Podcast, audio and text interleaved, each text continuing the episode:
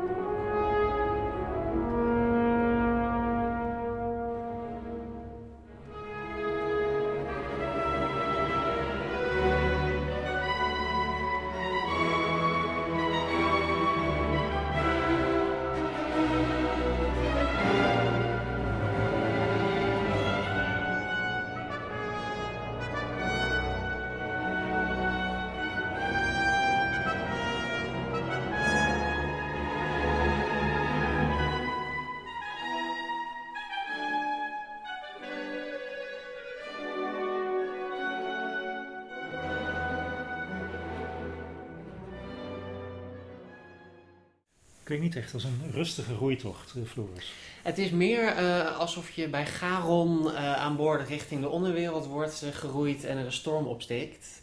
maar ja, ook dat is Maler, hè? van de ene wilde episode in de ander. En de, de, onrust is totaal. Ik denk dat die onrust die zit in bijna de gehele symfonie en komt hooguit in um, het op ene laatste deel even tot rust in het veelzeggende het deeltje Andante Amoroso. Dan is het allemaal wat, wat liefdevol. En dan hè, die, die nachtelijke tocht die we met z'n allen maken, die heeft dan even een, een moment van rust en, uh, en een moment van liefkozing. Maar voor de rest is deze symfonie echt um, één grote um, dolle tocht door de nacht. Het is misschien goed om uh, even de symfonie te doorlopen in de volgorde waarin we hem gaan uitvoeren. Met na deze de bijzondere roeitocht een eerste nachtmuziek waarvan de inspiratie kwam uit een, een schilderij van Rembrandt. Dat is inderdaad het verhaal. Um, ja, we weten misschien niet 100% zeker of het inderdaad een verklanking van de nachtwacht is. We weten wel dat uh, toen Mahler in Amsterdam was, hij de nachtwacht heeft bekeken in het Rijksmuseum. En dan is het eigenlijk ook te mooi om niet aan te nemen dat hier inderdaad een uh, nachtelijke patrouille klinkt.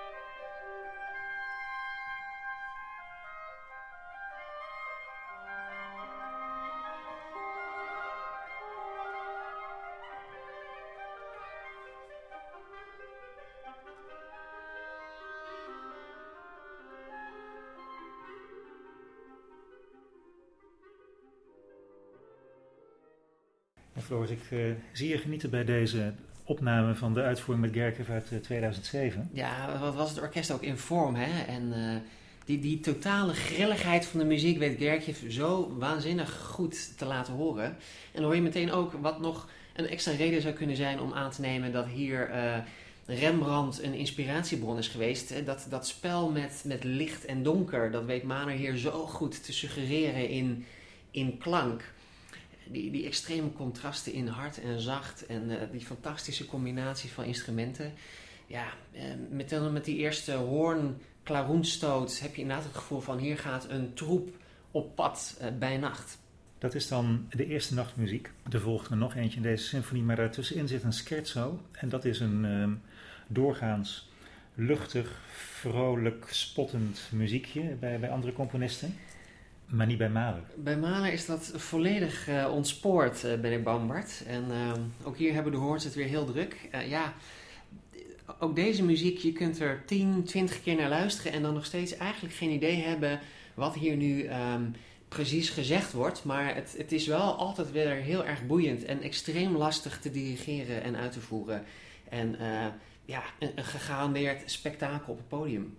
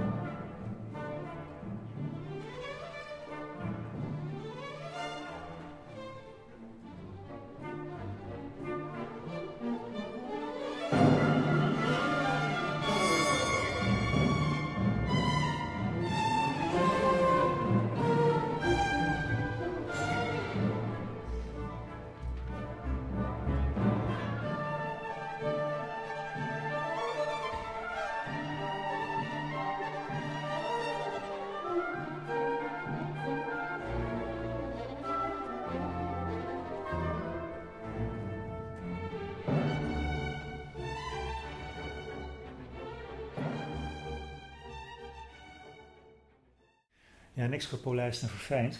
Dit is gewoon uh, spelen op leven en dood. Dit is, dit is absoluut spelen op leven en dood. En uh, wat een ongelooflijk orkest zit toch uh, onder aanvuring van Gertjev echt het onderste uit die Maleriaanse kan te drinken. En zo moet het ook, hè? Als je die zevende doet, compromissen zijn niet meer mogelijk. Je moet gewoon er helemaal voor gaan. En het is zo'n zo'n achtbaanrit waar je uh, zoveel controle moet hebben over het orkest en tegelijkertijd zoveel gekte moet toelaten. En dat is ontzettend moeilijk om te bereiken.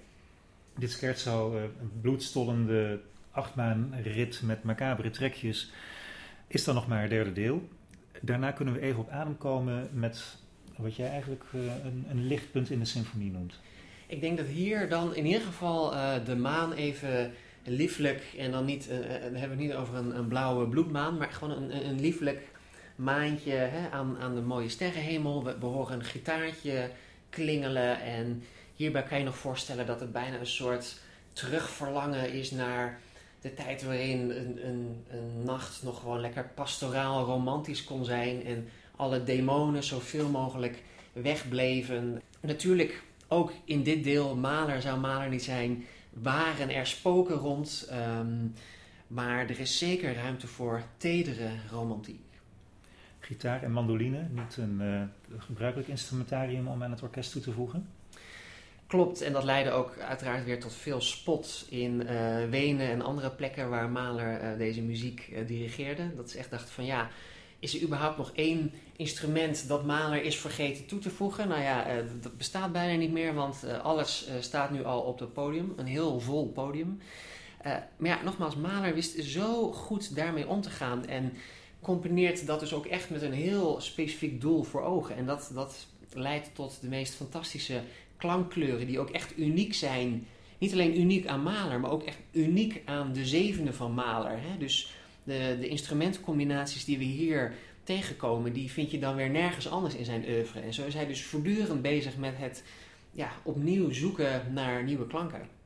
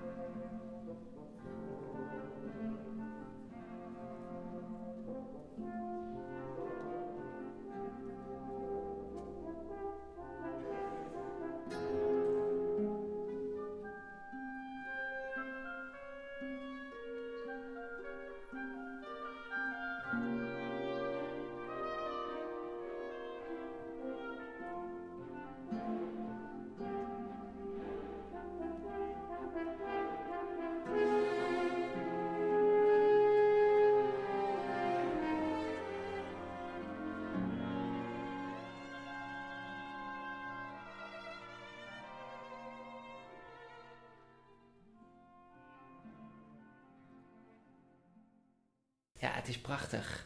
En inderdaad, je hoort een, nou ja, de, de, de solo viool en nog wat andere prominente rolletjes. Het is even iets meer complexe kamermuziek. In dat laatste deel wordt dan het collectief weer tot de orde geroepen. En dan eindigt dat dus met dat totaal merkwaardige rondo finale. Uh, waarvan nog steeds niemand echt precies weet wat hij ermee aan moet. Want je zou kunnen zeggen, dit is Mahler op zijn vrolijkst, maar die muziek die gaat maar door. Is het niet eigenlijk ook, heeft het niet ook iets extreem banaals of iets ironisch ongemakkelijks? Eigenlijk zijn er maar heel weinig dirigenten die, die ook eh, dat heel overtuigend weten neer te zetten. Hè? Het, het, lijkt een soort pastiche op uh, de ouverture Meisterzinger van Wagner. En uh, dan zit er weer een heel raar soort ja, bijna huppelend danspasje in. Een soort um, parodische mars richting de overwinning. Ja, het lijkt alsof hier de, de zon met geweld opgaat. Dat vind ik een heel mooi beeld, Bart. Laten we die vasthouden.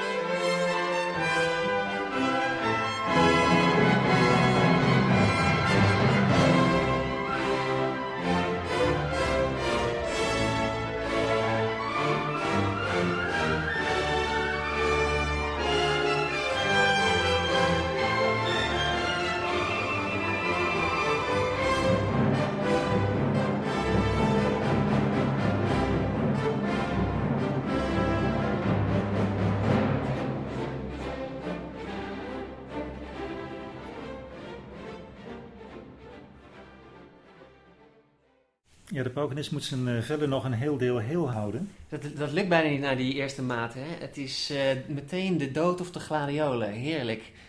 Je ziet Gergiev al helemaal voor je op die bok losgaan uh, met die wapperende handen. Ja, echt fantastisch. Ja, en je hoort een orkest dat gewoon blindelings zich erin stort. Ja, nee, dat, dat is het. We, we, we gaan met z'n allen dat ravijn in en we juichen er heel hard bij. En ja, dat, dat is meeslepend. Dus dat ja, dat valt gewoon echt niet te missen uh, de komende dagen. Zondagmiddag, een uurtje vroeger dan uh, normaal, kwart over één, wordt deze nachtmuziek ingezet. Het Rotterdamse Philharmonisch onder leiding van Valery Gergiev in Maler's zevende symfonie. Meer informatie daarover vindt u op www.rpho.nl. Graag tot ziens bij het concert.